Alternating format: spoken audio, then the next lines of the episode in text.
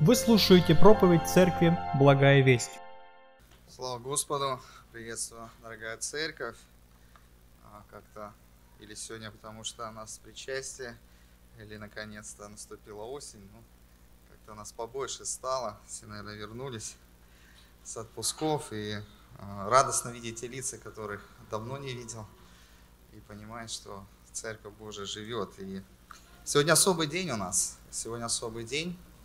Это день, когда мы вспоминаем страдания нашего Господа Иисуса Христа, когда мы будем вместе исполнять заповедь. Это действительно особая честь и привилегия а, вместе разделить трапезу Господню.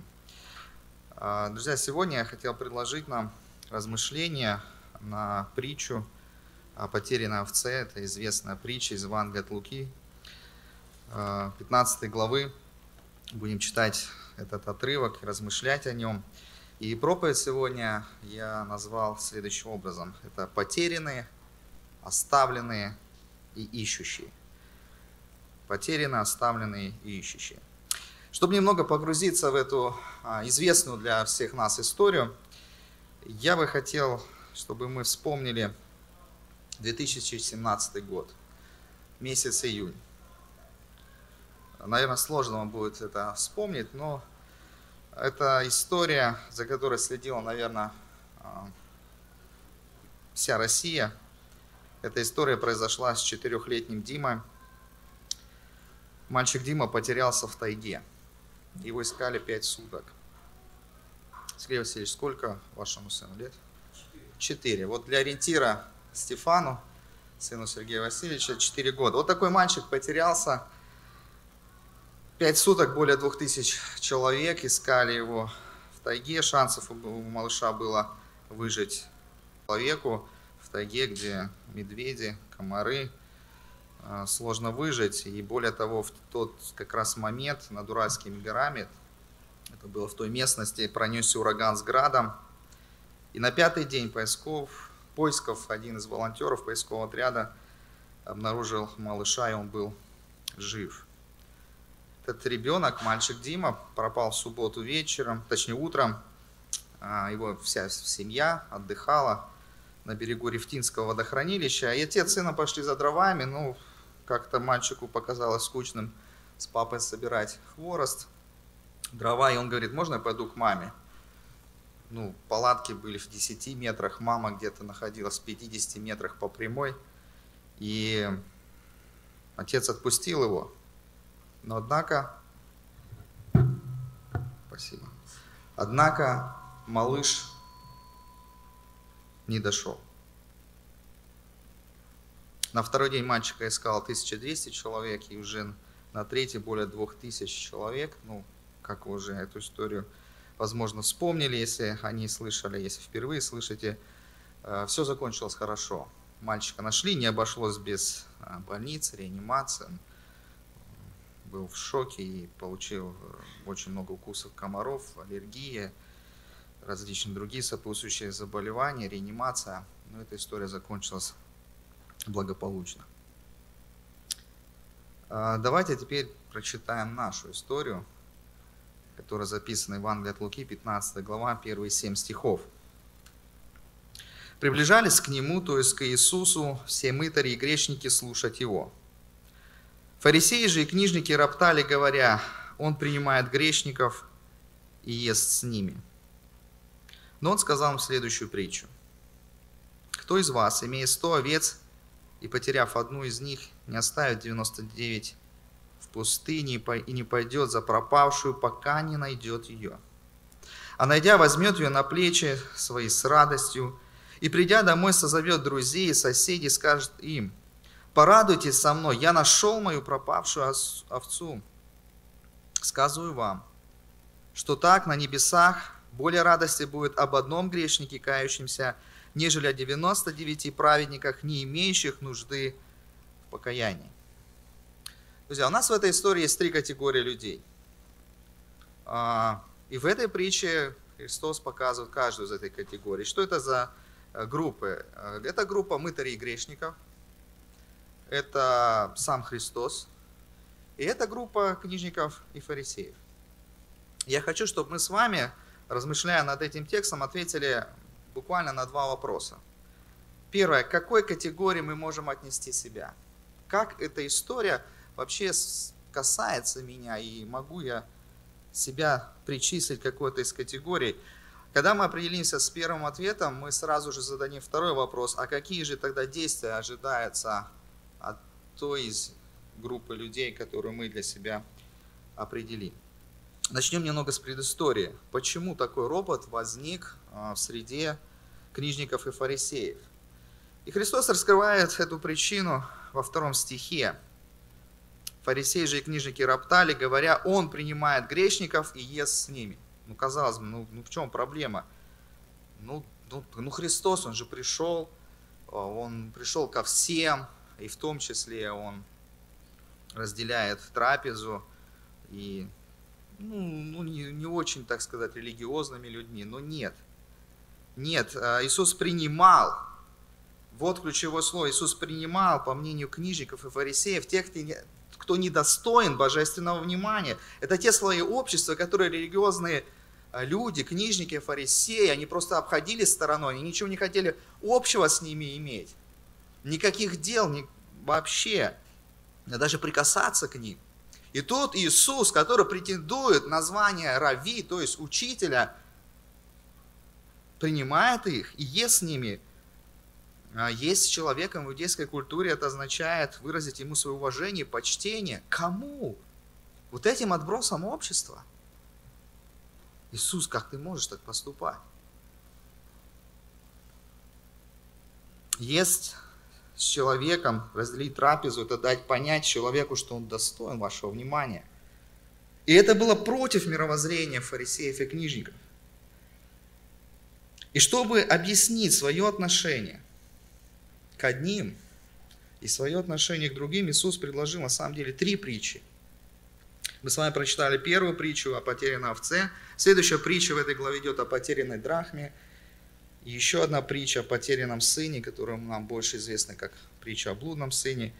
И все эти притчи, они как раз таки являются ответом Христа на вот этот, на это возражение, на этот ропот фарисеев и книжников. Ну давайте вернемся к нашим вопросам и поразмышляем об этих трех группах людей. Итак, первая группа людей или категория, это мытари и грешники. И в притче они э, обозначены в такой собирательный образ, как потерянная овца. И в принципе в той культуре, в иудейской культуре, где очень много было пастухов, э, люди знали, что овца, которая потерялась, овца, овца, которая отбилась от стада, пока она не найдена, она не просто в опасности, она обречена, она обречена на гибель. Это домашнее животное, которое не может жить в дикой местности. Она не способна себя прокормить, она не способна найти себе воду. Ее нужно водить, ей нужен пастух. И без пастыря она не только в опасности от хищников, она просто не способна жить.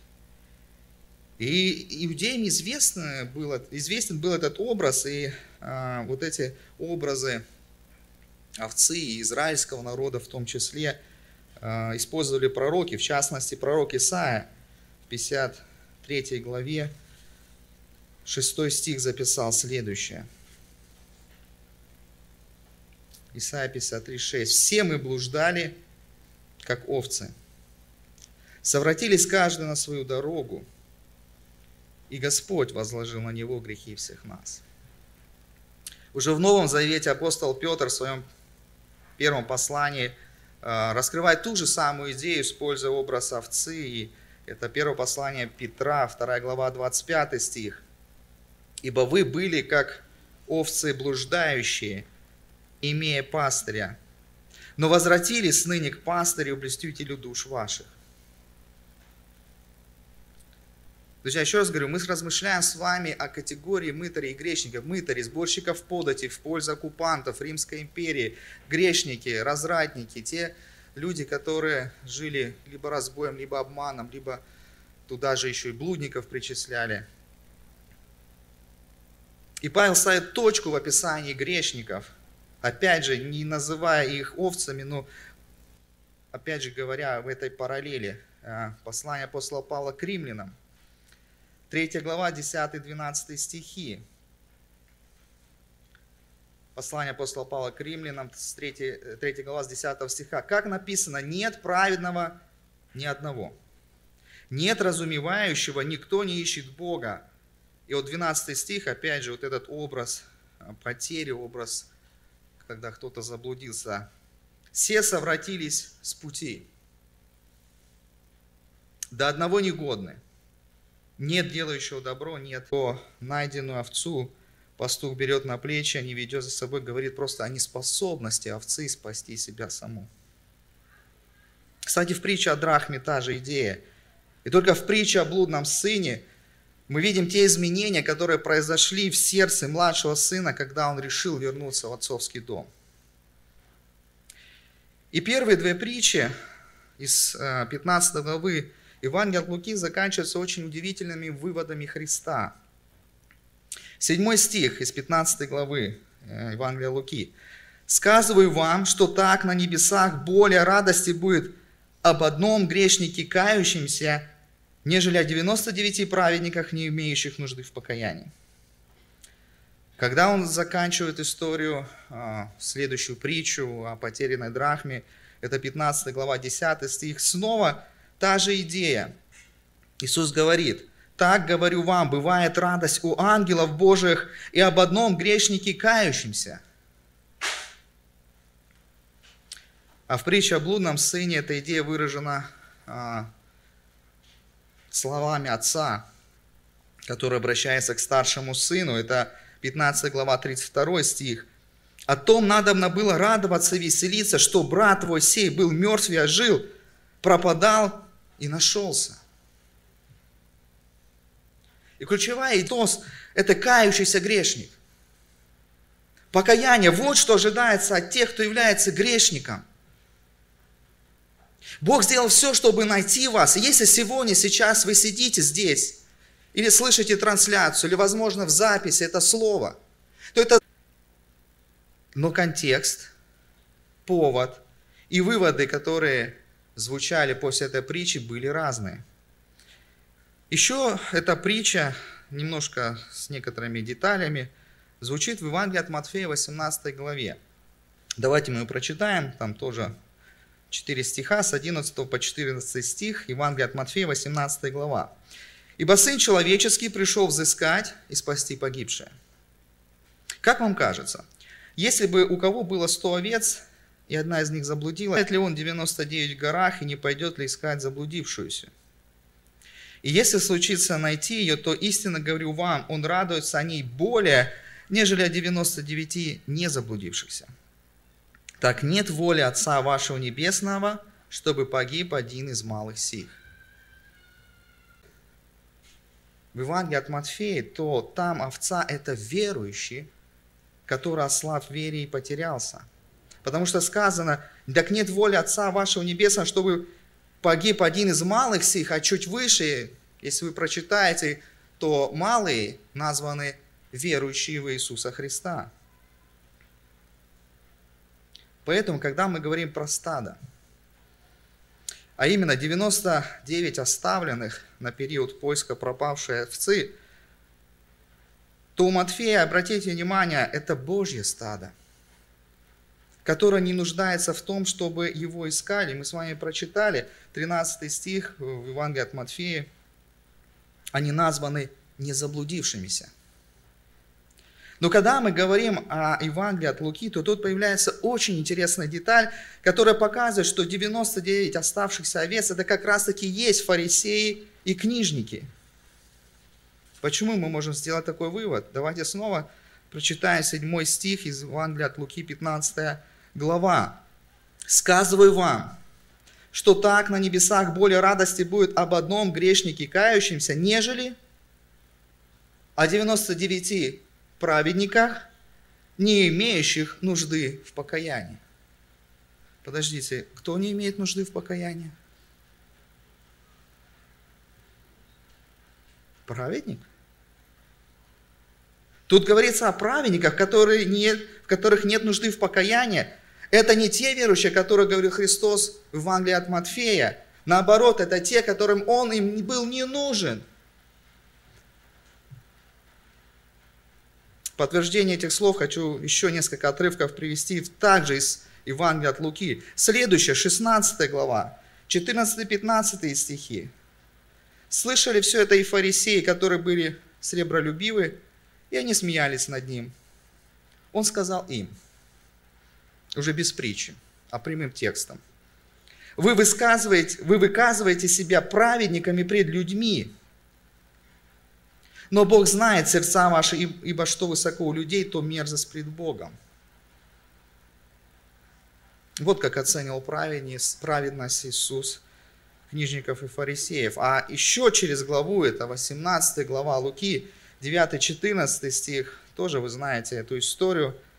Сказал также к некоторым, которые уверены были о себе, что они праведны, и уничижали других следующую притчу. Два человека вошли в храм помолиться. Это Луки 18 глава с 9 по 14 стих.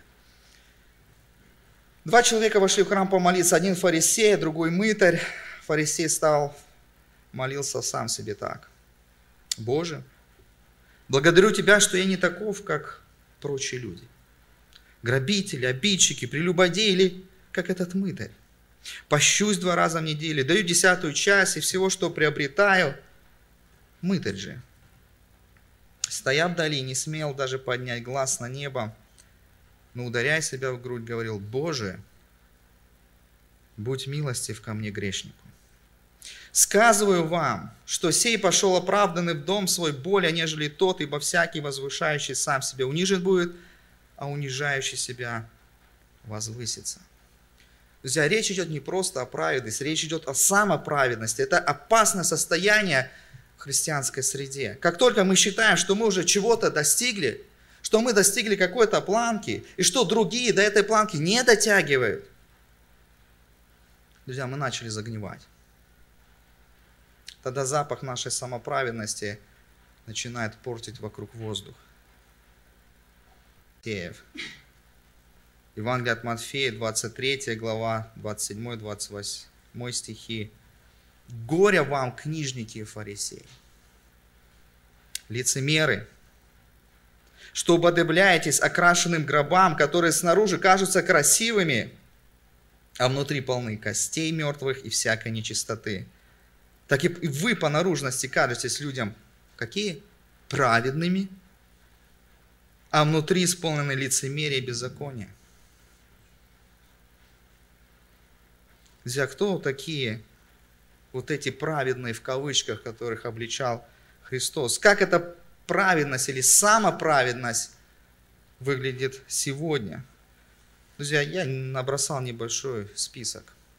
Это человек с двойными стандартами. Когда на работе, в бизнесе он руководствуется одними правилами, а в христианской среде другие, другими. Это человек, у которого двойная жизнь. Когда я свой в мире, и меня там принимают за своего, и когда я свой в церкви. И тут меня принимают тоже за своего. Друзья, самоправедность выражается в хождении перед людьми. Дома с детьми, с женой. Мы, может быть, одни. А в церкви перед братьями, сестрами, перед служителями совсем другие. Друзья, самоправедность выражается в очень жесткой критике братьев и сестер, причем не только за ошибки и грехи, но и за слабую духовность, за не очень ревностную христианскую жизнь, или, возможно, за другое мнение или взгляд на одежду, на здоровье, к отношению к политике и так далее. Друзья, самоправедность сегодня выражается в нетерпимости к другим слоям общества. К более богатым или к более бедным, к другим национальностям, или к тем, кто понаехали в наш прекрасный город. Как видите, веет чем-то не очень приятным, и особо-то и продолжать не хочется, но Именно этим и грешили фарисеи, когда видели отношение Христа к мытарям и грешникам. Друзья, что же делать? Что же делать, если вдруг мы замечаем признаки этого зловонного запаха, который исходит от нас? Если вдруг как-то мы вот так, посмотря честно, замечаем, что вылазит у нас самоправедность. Друзья, ответ есть в выводе, который говорит Христос в седьмом стихе. Давайте еще его раз прочитаем. «Сказываю вам, что так на небесах будет более радости, радости будет об одном грешнике кающемся, нежели о 99 праведниках, не имеющих нужды в покаянии». Христос обличает вот этим словом тех, кто считает, что им не в чем каяться, что они уже настолько праведны, что у них нет нужды в покаянии. Друзья, если мы христиане, если мы носим это святое имя христианин, то наша жизнь должна состоять из покаяния и веры. Это означает, что мы сегодня нуждаемся еще больше в той благодати, которую дает нам Христос, чем в момент нашего обращения. Я и вы, мы не лучше других грешников. Только Его благодать и милость спасла нас. И если Дух Божий живет в нас, то мы на пути нашего освящения будем замечать все больше того, чем, в чем нам нужно каяться, от чего нам нужно освобождаться – еще раз говорю, тут нужно быть просто честным с собой. Наше покаяние в том или ином грехе из тех, кого мы, из того списка, что мы перечислили, или, может быть, даже какие-то другие грехи, которых, о которых знаем только мы. Если мы приходим с ними ко Христу в покаянии и оставляем их, то тем самым мы говорим о том, что мы нуждаемся в искупительном труде нашего Господа Иисуса Христа. Мы нуждаемся, нуждаемся в Спасителе и в гробе самоправедности.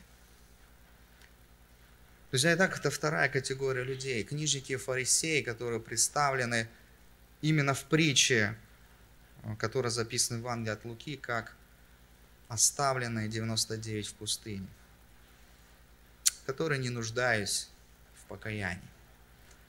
Но что ожидается от таких людей? Это снова покаяние. Снова осознание греха самоправедности, оставление его и осознание своей нужды в Иисусе Христе, Его благодати. Друзья, и мы подходим к третьей группе. Ну, точнее, группа это сложно назвать. Есть еще одна категория не людей, а одного человека, и это в притче представлено как пастух. А в реальной жизни Иисус говорит о себе, как о Спасителе в одном лице. И кажется, кажется, что когда мы вот говорим сейчас о третьей категории, точнее о самом Иисусе Христе и о том прообразе пастуха, который пошел искать потерянную овцу, то кажется, что это вообще не про нас. Ну это же про Него. Но это же Он есть добрый пастырь. Это про него 22-й псалом. И в притче именно он идет искать эту потерянную овцу. Именно он находит ее. Именно он радуется, когда овца найдена в безопасности. Но я хочу обратить наше с вами внимание на четвертый стих. Послушайте, как он звучит. Кто из вас, Имея сто овец и потеряв одну из них, не оставит 99 в пустыне и не пойдет за пропавшую, пока не найдет ее. Друзья, заметьте, это не повествование, это не просто рассказ о том, что, ну, представьте себе ситуацию, что вот у одного пастуха было 100 овец в пустыне, одна потерялась. И он пошел ее искать. Нет. Звучит вопрос, кто из вас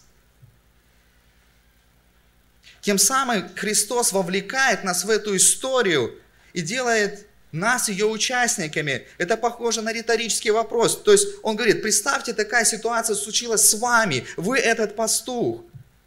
Вы на месте этого пастуха, и у вас пропала вот эта одна овца. Разве вы, вы, вы бы так не поступили, как этот пастух?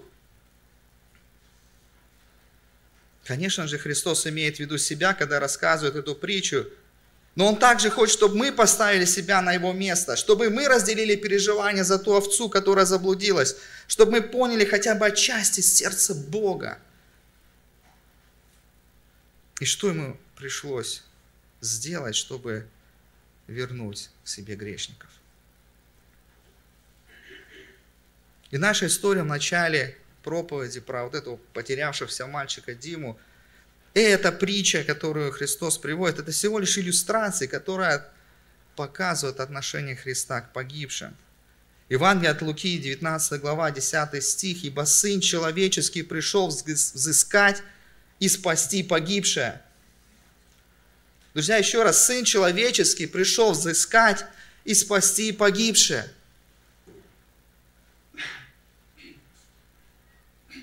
Друзья, скажите честно, как-то эти слова трогают наше сердце? Готовы ли мы, как этот пастух из притчи, или как вот те волонтеры, которые искали маленького мальчика, включиться в этот поиск до тех пор, пока не найдем? Друзья, и мы же понимаем, что поиск в пустыне, в горах, в тайге – это место, где не очень комфортно. Это враждебная, это опасная среда. Нам проще говорить Евангелие на нашей территории – Друзья, на самом деле я очень переживаю. Я очень переживаю, что мы неверно понимаем текст, который говорит нам о дружбе с миром. Мы рвем с миром все, и в том числе наши связи с нашими неверующими друзьями. Мы перестаем дружить с нашими коллегами, с нашими однокурсниками – Мы ограничиваемся только христианским кругом общения. Мы создаем какую-то свою субкультуру, какой-то закрытый клуб для христиан, где людям извне вообще нет места или им непонятно, если они попадают к нам. Вообще, что здесь происходит? Друзья, найти и спасти погибших – это за стенами церковного здания. Это там, в городе. Друзья, это там, на рабочем месте, это там, в аудитории, там, в спортзале или в парке. Друзья, я не хочу сейчас говорить о том, что мы, как церковь, мало благовествуем или как-то вызвать вас чувство вины. Я хочу, чтобы Господь Духа Святым коснулся наших сердец. Чтобы Дух Святой передал нам больше переживания за потерянных и погибших. И может вы, если вы вспомните, что в этом списке это люди, это ваши друзья, возможно, близкие или родственники. Может, это как-то зажжет наши сердца. Друзья, и, и говоря вот об этой третьей категории, которая представлена в образе Христа или в образе пастуха из притчи, друзья, ведь мы, как христиане, уже относимся к категории найденных и ищущих других. Мы не можем не влиять на окружающих. Друзья, век информации, век социальных сетей, но нужно еще постараться, чтобы никто не узнал, что мы христиане. Другой вопрос, как мы влияем? И какой эффект от этого нашего христианского влияния?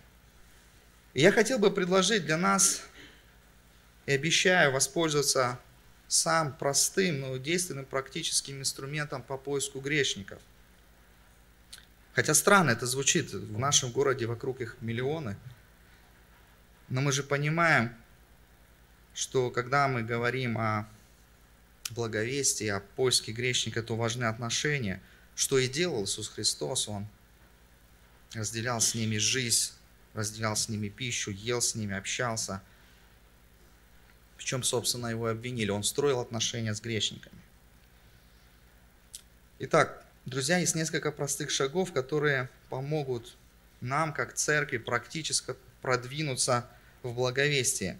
И знаете, многие интуитивно это делают. Многие понимают, Дух Святой ведет нас с вами в этом направлении, но может не хватает какой-то системы, может не хватает какой-то конкретики. Я бы хотел предложить, с чего можно начать и как это продолжить.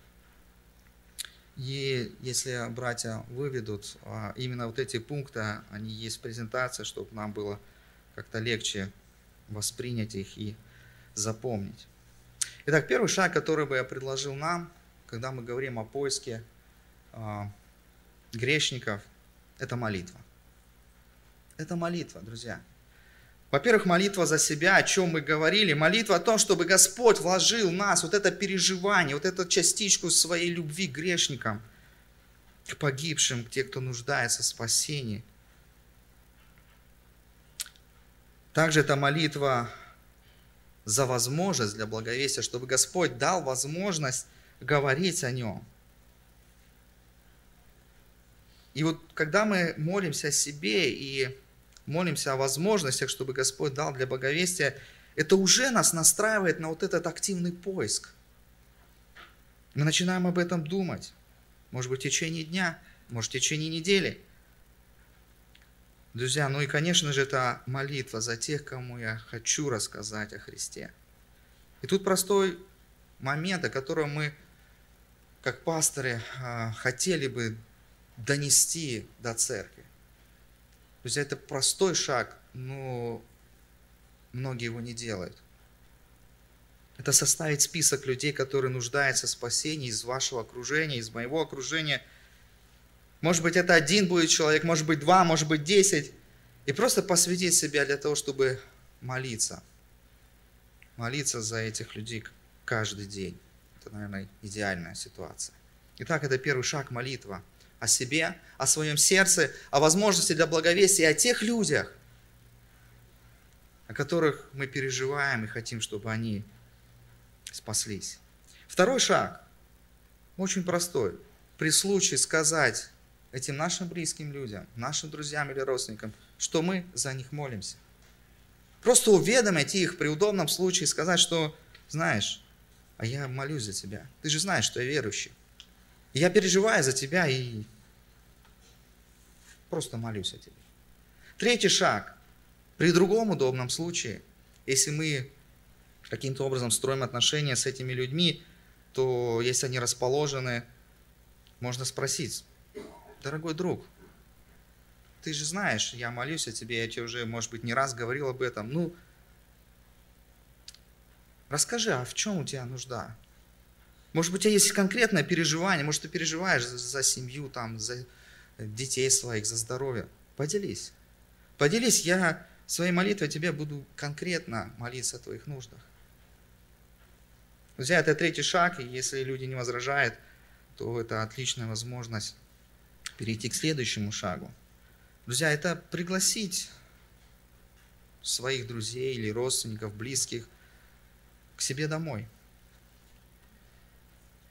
Это повод, может быть, день рождения, это может быть какой-то государственный праздник, или, может быть, это попытка устроить совместный какой-то отдых. Или придите к ним на их территорию, если это позволяет ваши отношения.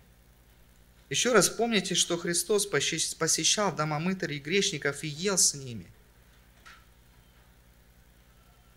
При этом, конечно же, мы вот то, о чем говорили в начале, имея фокус на том, что мы хотим донести Евангелие в естественной обстановке, не искусственно, учитывая контекст встречи или мероприятия, или праздника, по которому вы собрались.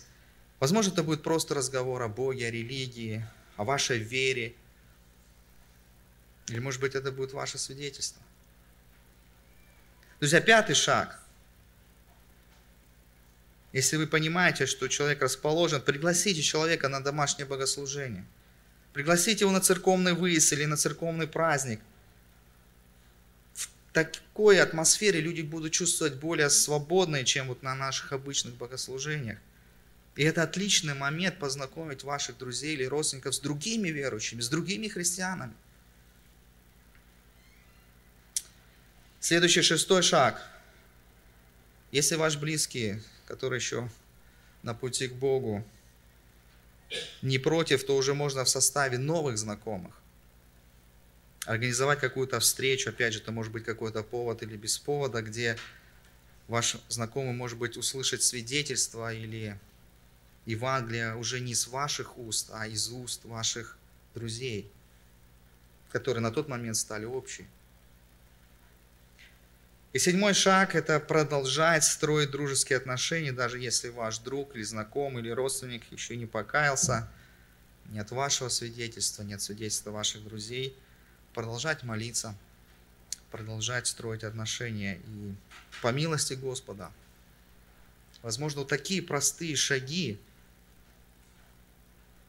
но шаги, где мы посвятили себя – наполнит новыми людьми нашу церковь. Не знаю, как вам, но мне кажется, это очень простые, очень естественные шаги. Они построены, самым главным, на, не на случайном благовестии незнакомому человеку, хотя и это тоже важно, но на построении отношений с людьми, с, с людьми вашего окружения. Итак, друзья, три категории людей, о которых мы сегодня с вами говорили.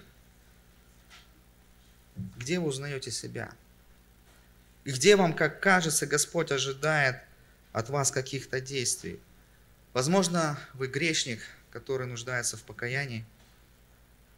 Вы еще потеряны. Возможно, это самоправедность, которая начинает проявляться у нас, и мы понимаем, что мы тоже нуждаемся в покаянии. Это категория оставленных. Друзья, или мы в категории христиан, которые разделяем переживания небесного пастыря и хотим продолжить его труд по поиску потерянных грешников. Когда Господь задает и дает нам вот этот вызов, готовы ли мы включиться а, в Его труд по поиску грешников. Мы должны отдавать себе отчет, что да, не от наших каких-то волшебных слов, не от какой-то специальной формулы или мистики. Человек спасется и покается. Это сугубо действие Духа Святого. Друзья, но когда я читаю, о чем я говорил, вот этот призыв, а не поступлю ли, ли я так, как поступает мой небесный пастырь, то это вызов для нас. И пусть Господь благословит нас сделать правильные выводы – и откликнуться и принять правильные решения и действия. Аминь. Давайте помолимся.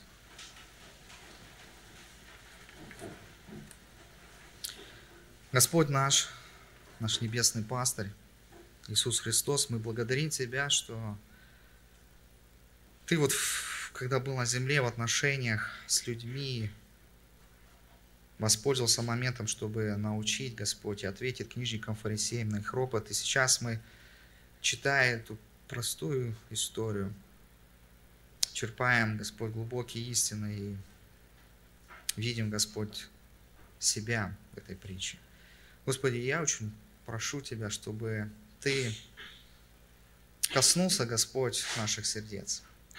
Чтобы, Господь, вот ту заповедь, которую сегодня мы вспоминаем – чтобы мы понимали, это не просто за нас, но еще за тех, которых среди нас нет. Чтобы мы разделяли боль и переживания за потерянных, которых действительно просто миллионы в нашем огромном городе. Господи, чтобы мы, как церковь Благая Весть, могли искать и находить, Господь, грешников, чтобы при содействии Духа Твоего Святого церковь Твоя еще наполнилась более и более новыми людьми, Твоими людьми, Господь, которых Ты спасешь. Господи, благослови нас этим. Если Ты видишь какой-то горький корень в нас или во мне, вот этот корень гнилой, Господь, самоправедности, открой нам наши глаза. Избавь нас от этого, чтобы мы, Господь, всегда ощущали свою нужду в Тебе, наш Спаситель. Не превозносились, Господь, не гордились. Дух Святой, обличай нас – и если среди нас, Господь, среди нашего собрания или те, кто будут смотреть в записи, найдутся вот эти грешники, Господи, силой Духа Святого привлеки их себе, роди их свыше, Господь, чтобы они покаялись и стали частью Твоего, Господь, народа, Твоего стада. Благослови, Господь, это слово, и пусть оно принесет добрый плод. Во славу Твою, Господь, Отец и Дух Святой. Аминь. Местная религиозная организация Церковь Евангельских христиан-баптистов «Благая весть» зарегистрирована 24 июня 1999 года. ОГРН 103 773 974 3007